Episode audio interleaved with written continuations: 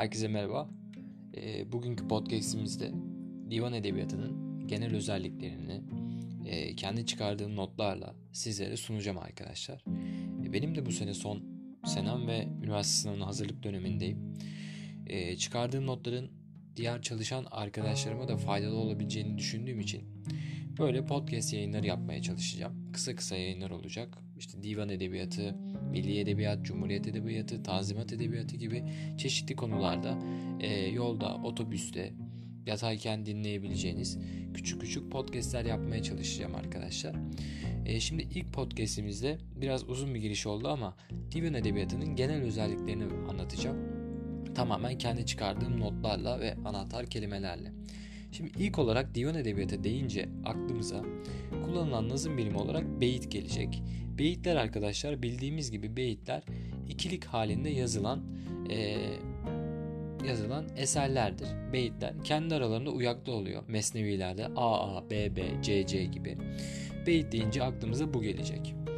E, lazım olan uyak tam ve zengin oluyor. Yani divan edebiyatı olduğu için genelde zengin bir zümreye hitap eden bir edebiyat olduğu için bu genelde tam ve zengin uyak kullanılıyor.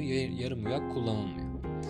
Aruz ölçüsü kullanılıyor. Aruz ölçüsü e, bizim edebiyatımızda daha sonrasında Farslardan geçen bir ölçü olarak göreceğiz biz. Divan edebiyatında aruz ölçüsü kullanılıyor. Milli ölçümüz olan hece ölçüsü maalesef ki kullanılmıyor.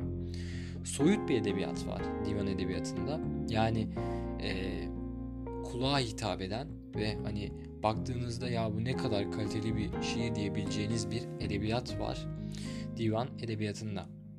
Diğer bir özelliğimize geçtiğimizde içerikten çok üslup önemli divan edebiyatında.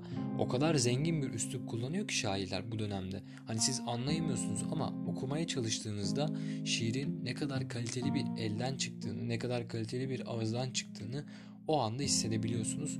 Bu da divan edebiyatının en önemli özelliklerinden biri. Ee, eserlerde dediğimiz gibi dil oldukça ağır. Yani süslü kelimeler çok fazla.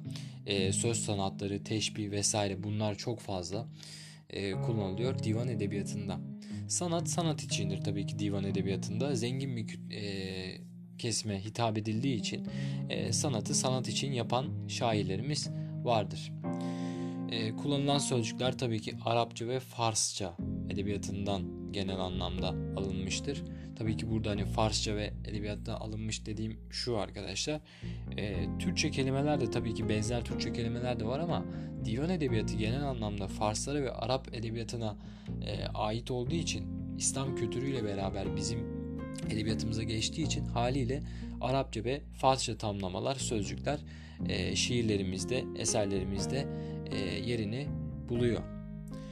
Şimdi divan edebiyatı deyince aklımıza ilk olarak hani divan edebiyatı ne zaman başladı? İlk önce buna bakmamız lazım.